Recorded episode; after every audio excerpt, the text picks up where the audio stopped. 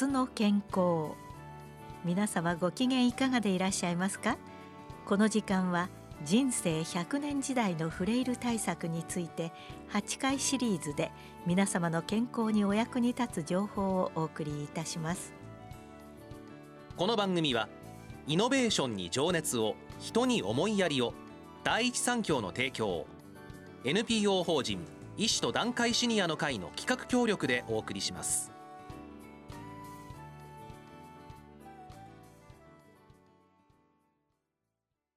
今日は第7回フレイルと臓器疾患の関係と題して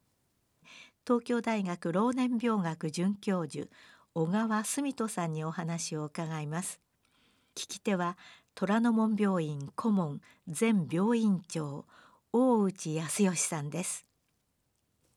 えー、それでは明日の健康人生100年時代のフレイル対策、えー、本日は7回目ということで、まあ、フレイルと循環器疾患とかあるいは腎臓腎疾患とか、まあ、いろんなの各臓器の疾患の関連が最近非常に注目されています。でそのことにつきましてあの第2回目でもお招きしましたけれども東京大学加齢医学講座准教授でおられます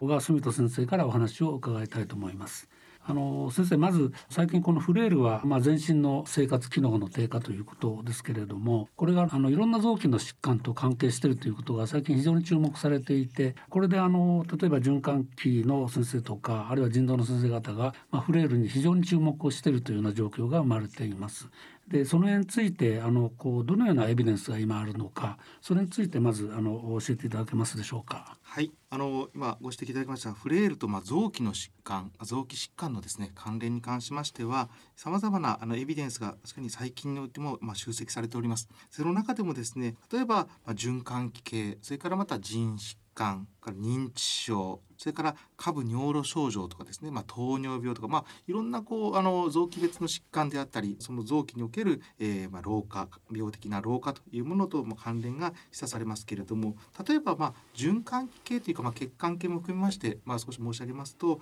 まあ、フレイルですとやっぱり起立性低血圧とかそれからまあ起立性のまあ超絶障害っていう割合がですね増加するということが、まあ、エビデンス的にもありますしやはり予後が悪いとそういうフレイルがある方はですねそれからあとまあ循環器系では例えばえばあの不整脈でこれはまあ大内先生がご専門でいらっしゃいますが心房細動と例にしますと心房細動を有するようなま高齢者におきましては、まあ、フレイルの頻度がやっぱ高いということでまた予後の悪化ともこれも関係するということなので、まあ、単にま心房細動がある方とフレイルを伴っている場合ということはだいぶそういう意味では予後が規定されると変わってまいります。それからまたよく ACS って言いますけども、まあ、急性肝症候群とかそれからそれに対してま PCI なんていうことですねあのインターベンションを行うことも少なくないんですがそういった高齢者におきましてもやはりフレイルの頻度は高いということが知られておりますしまたそういった短期的長期的な予後の悪化とも関連したりとそれからまあ心不全ですね。心不全患者におきましても、まあ、フレイルの頻度っていうのは一般的にはいろんなまあスタディで10%程度と言われますけれども、まあ、ある研究ではやっぱり40%程度とかなり高率であるといったことも一部で報告がございます。すなわちまあそう心不全患者さんにおけるフレイルの頻度っていうのは一般の集団よりも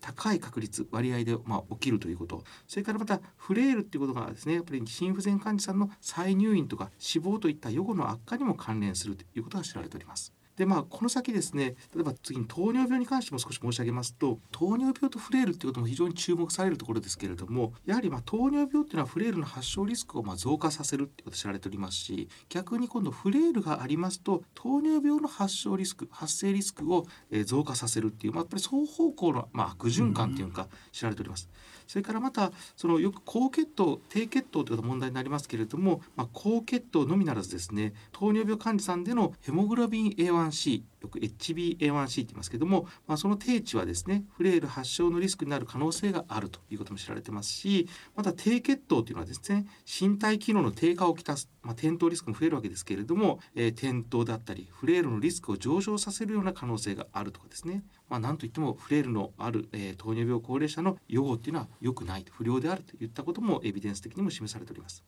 あとまあ COPD とかですねあのいわゆる閉塞性の肺疾患の患者さんにおきましてもですねフレイルっていうのは身体機能障害と関連してやはり新たな予後予測因子であるといったことも知られております。まあ、似たようなことは保存期の CKD まあ、慢性腎臓病の患者さんにおきましてもですねフレイルの頻度っていうのはやはり先ほどの心不全と同様に一般集団より効率である高い確率で起きますしまたフレイルっていうのは CKD のですね、まあ、予後悪化に、まあえー、関連するということを知られております。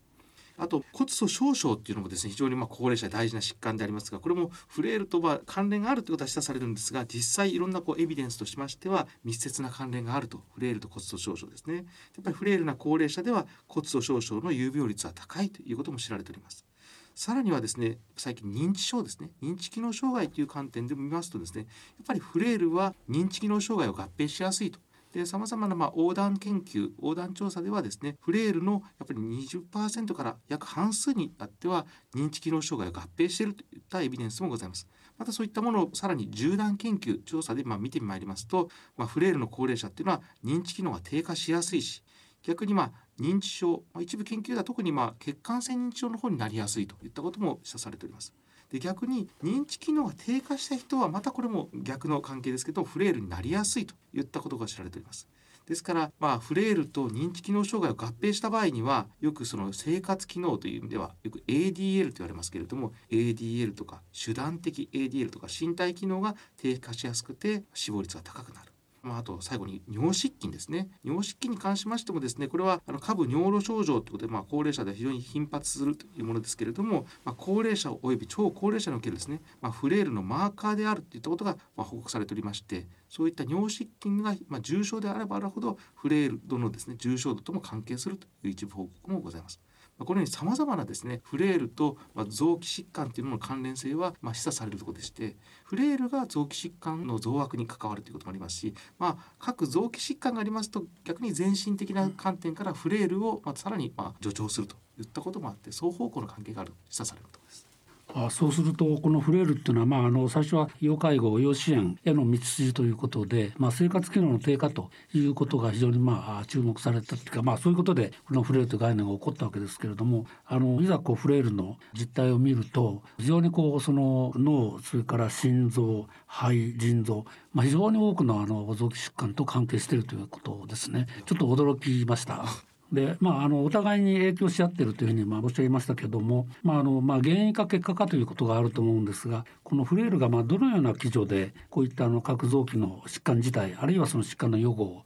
悪化させると、まあ、あの臓器によってもあの違うと思うんですけど、まあ、代表的な例でお話しいただければと思います。はいこのまあフレイルのですね、まあ、メカニズム、まあ、それフレイル自体のメカニズムあるいはフレイルがそういった今ご指摘の臓器疾患の予後あるいは臓器疾患の機能低下というところにですねつながる、まあ、あの糸口というかですねそういったメカニズムはまだまだ未解明というところがありますけれども臓器予備脳とかですねいろんなこう身体予備脳ということやはりこの臓器のリザーバーとしての機能をですねだんだんこう何かあののメカニズムでやっぱり低下につなげるということがまあ一つ現象としても知られております。まあ、その過程ではですね例えばまあ最近のまあ研究では私どもで行っていることも含めましてホルモンとか例えばそれからそれはただ仮に性ホルモンということもそうでございますしビタミンということもそうでしょうしそれからまた液性因子ですね。炎症系のまあマーカーであったりですね。あるいは自律神経とかさまざまなま因子というものがそういったまあフレイルそのものあるいはフレイルと、臓器疾患とのまあ関連性ということに関わっていることが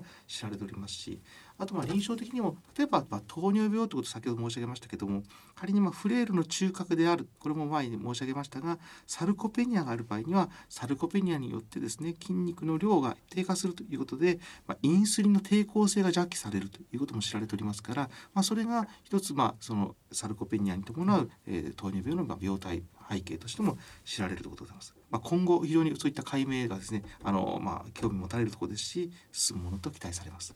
あのもう一つその逆の関係ですけれどもこのフレイルがその臓器疾患自体をやはりま悪化させるあのということでよろしいんですよね。おそらくですねこれもまだあのいろんなエビデンス最初で申し上げましたけれどもやはりあのご指摘の、えー、心臓とかですね、まあ、血管脳腎肺骨あとま目とかですね、まあ、尿路系ですね、まあ、そういうさまざまなですねあの、ま、臓器におきましてもその臓器の疾患あるいはそういった臓器機能そのものをですねやっぱり低下悪化させるということもあの現象的には知られております。そのまああのメカニズムとして共通基盤があるのかやっぱりその臓器の特性があるのかはたまたそういったところに性差があるのかというところは今後非常にあの関心を持たれて研究が進んでいくことと思われます。そしたら先生あの、まあ、今までまあいろんな臓器の疾患があれば、まあ、当然その治療をするわけですけれどもその治療の選択肢の中に、まあ、そのフレイル状態があればそのフレイルに介入をすると、まあ、例えばあの腎機能が良くなるとかですね。それから糖尿病の、まあ、例えば血糖レベルが改善するとかそれからその心不全が良くなるとそういうことも期待できると考えてよろしいんでしょうか？それは本当にあの重要なご指摘でございまして、まずですねその可能性は大いにございます。で、その前提としましてまあフレイルに対する介入ということでもこれもまああの他でもお話があったかと存じますけれども、やはり例えば栄養と運動という非薬物の介入というところでまあいろんなエビデンスが集積されております。で、まあそういったことでですね栄養を充実させるまあ運動まあそれからその栄養運動をまあ両者併用することによってあのまあフレイルそのものをですね予防するっていうことがまずは一つキーとなるかと思います。ただ一方でその栄養にしろ運動にしろ、まあ、フレイルの予防になるっていうことがありますが各例えば生活習慣病に目を向けますと今申し上げた栄養も運動も少なからずその生活習慣病の予防対策にもつながるということなので、まあ、その観点でそうした非薬物の観点からも、まあ、栄養運動を強化することがフレイルの予防対策を介してそういったあの疾患予防にですねつながるのか、まあ、その直にですね直接的にそういう疾患のターゲットに作用するのかというところは今後のまあ研究に期待したいというところでございます。一方で、まあ、大内先生もご指摘されましたそのフレイルをもう少しこう、えー、各疾患としてですね何かこう改善する糸口はないかということでございますけれどもいくつかこうエビデンスとしてあの、まあ、挙げさせていただきますと例えば先ほど、まあ、心不全ということを申し上げましたけれども高齢の、まあ、心不全の患者さんにおきましてフレイルがある場合にですね、まあ、その方たちに運動であったりあるいは多職種介入と言いますけどそうした多職種連携によってですねあの、まあ、いろんな取り組みをした場合には予後とかそれから身体機能 ADL の改善またその医療コストのまあ軽減といったこともですね一部報告がございます。ただ総じてですねこういったあの領域のエビデンスっていうのはまだ十分でないということで今後エビデンス特に質の高いエビデンスの構築が期待されます。それからまたあとフレイルの高齢者に対しましてですねその特に認知機能障害がある場合にやはりまあ運動栄養、まあ、認知訓練の効果という点でもですね一部こう期待されるんですけれどもそこもですね、まあ、あのエビデンスレベルとしてはまだ現時点では明確な結論を得られてないというところで、期待はされるところですが同じようなあの今後の知見が待たれるということでございます。ただま一方でですね、まあ、運動介入に関しましてはあの例えば栄養薬物認知社会的な介入と組み合わせることによってですね、まあ、フレイルの高齢者の認知機能改善を図ることが期待できるというところも一部言われてますしそれからまたそういった認知症においてもですね発症予防につながるかどうかは、まあ、これからですけれども認知症そのものを改善する可能性っていうのも一部期待されるそれを示唆する知見も出てきております。そうしますとあのまあ、先ほども申しましたけれどもいわゆるまあ虚弱高齢者の虚弱、まあ、生活機能の低下ということをまあフレイルと捉えて、まあ、あの介入していこうというのがそもそもフレイルのあの概念が起こったきっかけですけれどもこのフレイルの研究が進みますと非常にあの意外なことに各臓器の疾患との関連が非常にあの、まあ、そういうエビデンスがまあたくさん出てきてでそうしますと、まあ、先生おっしゃったあのこれからあのいろんな臓器疾患を治療あるいは疾病の予防こういったことにフレイルへの介入という、まあ、一つの選択肢が出てきたというふうに考えてよろしいですね。でそのためにはもっともっとエビデンスを作っていかなくてはいけないというふうに伺いました。あのこういうあの生活機能フレイルに代表されるまあ生活機能低下と各臓器疾患の関連の研究というのは、えー、エビデンス的にもまだまだあの少ないということもあるんですけれども、まあ、今後どのような展開が期待できるんでしょうか？その展望と意義といったようなことについて先生のお考えはいかがでしょうか？ありがとうございます。そうですね。あのまあフレイルっていうのがですね最初の方の回であのお示しされたかと思いますけどやっぱり可逆性っていうことが一つ謳われております。そこにまああのメッセージとしても期待を持つというところもございますし疾患の啓発予防という点でも大事かと思いますけれども実はこの可逆性っていうことに関しましてまああのどのタイミングまでが可逆的でどこからですねよくポイントオブノーリターンと言いますね。不可逆的と言いますけれども不可逆的かと。そのまあ線引きというかそこもなかなかこう実は明確ではないところがあります。ですから今後のいろんなこう研究という中ではそのフレイルそのものに関しましてもその可逆性を追求する過程でフレイルから自立に戻るところもそうですしあるいは疾患がある要介護状態からフレイルに戻るようなですねそういった可逆性もそのメカニズムとともに解明することも重要かと思っております。それからまたその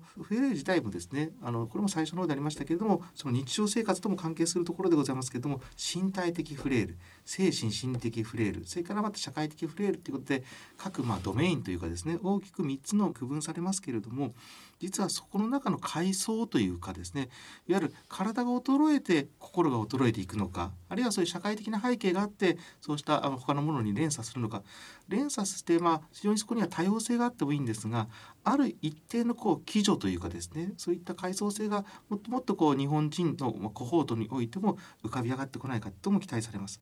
それから、まあ、フレイルにおきましてはですね各臓器臓器疾患におきましてもその各臓器の予備能力が低下させるということにまあ関係するというふうに言われますけれどもその際のまあ各臓器においてですね、まあ、その具体的な作用基準であったりそれから先ほど少し触れましたけれどもこれは一番大内先生がお詳しいその精査ですね。そういった男女差におきましてもそういうフレイルのですね、まあ、臓器との関連性まあ、逆にあの別の見方をしますと各臓器疾患といいましても、まあ、高齢者疾患というのは少なからず性差がある疾患もありますのでそういったところにフレイルが関与するとすると、まあ、フレイルの関与の段階で性差があるのかあるいはこう性ホルモンの関与も含めたメカニズムがあの解明が期待されるというところだと思います。それからまたあの翻ってみますと各臓器疾患があった場合に、まあ、これは高齢者疾患と言ってもいいかもしれませんがその際にその治療を行うことによってやはりこう、まあ、フレイルそのものが改善し、まあ、結果その生活機能向上の糸口が見えるんじゃないかとそういった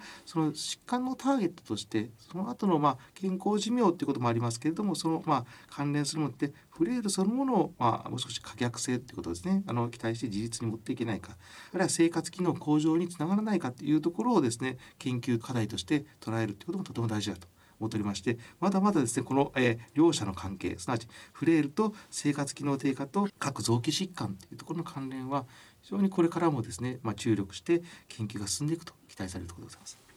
あの本シリーズの第1回目で、まあ、あの各臓器の疾患の診療に当たっておられる先生方にもぜひ全身の生活機能を見ていただきたいという話が出たんですけれどもこういうあの触れるとあの臓器疾患との関係があのこのようにこうそのいろんなあのエビデンスがこう集積していきますとますますそういった視点が重要というふうに解釈できますよね。おっしゃる通りでございます。まさにそのフレールの言葉をですね、あの軸にですね、そういったあのいわゆる視野を広げる糸口になればと思うところでございます。えー、小川先生、本日はどうもありがとうございました。どうもありがとうございました。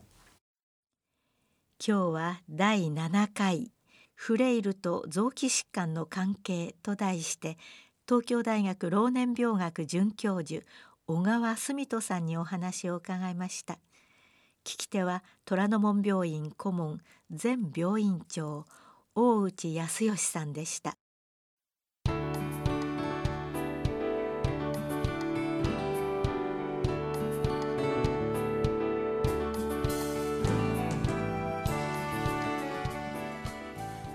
日の健康。いかがだったでしょうか？番組を聞き逃された方はポッドキャストでも配信しておりますのでぜひお聞きいただければと思います。この番組はイノベーションに情熱を人に思いやりを第一三共の提供を